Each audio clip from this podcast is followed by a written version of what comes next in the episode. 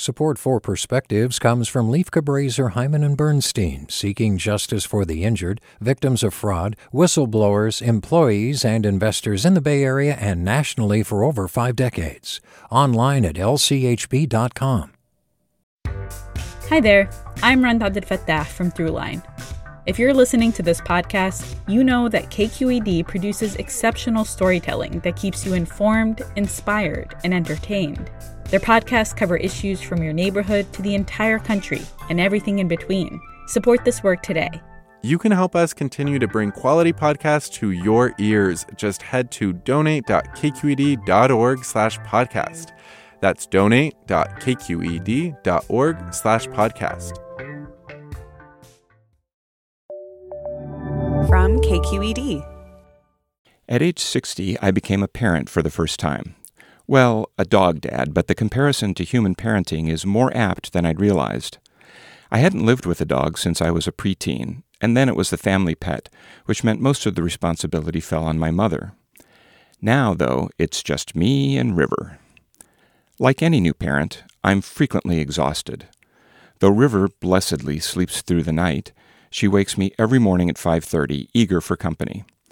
I stumble into yesterday's clothes for the first day's walk, wondering when, or even if, she'll outgrow this phase. On our walk, I talk to River constantly, even knowing she can't understand me. I try to guide her behavior, ponder life's deep questions, and wonder aloud if we'll see a coyote. All the things I'd probably do with a human child. And like a human child, River mostly ignores my musings and does whatever she can to earn another treat.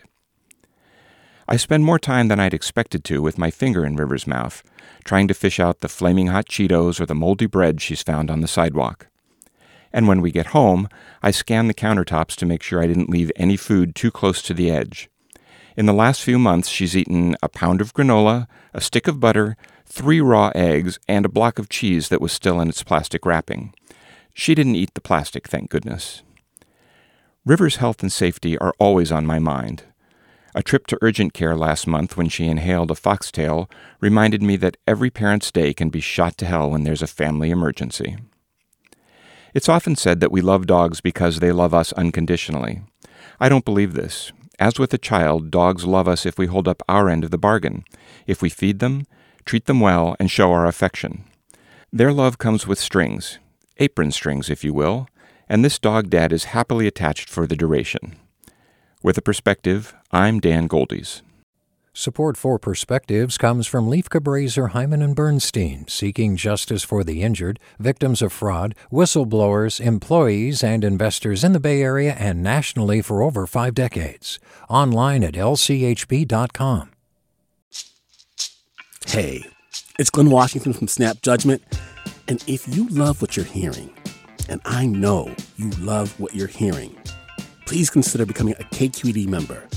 Get special access to cool events, behind the scenes footage, and so much more. Plus, you'll sleep better at night knowing you did your part for the community you depend upon. It's in you.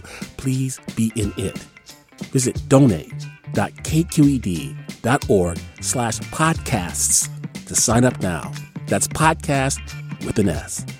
Thanks.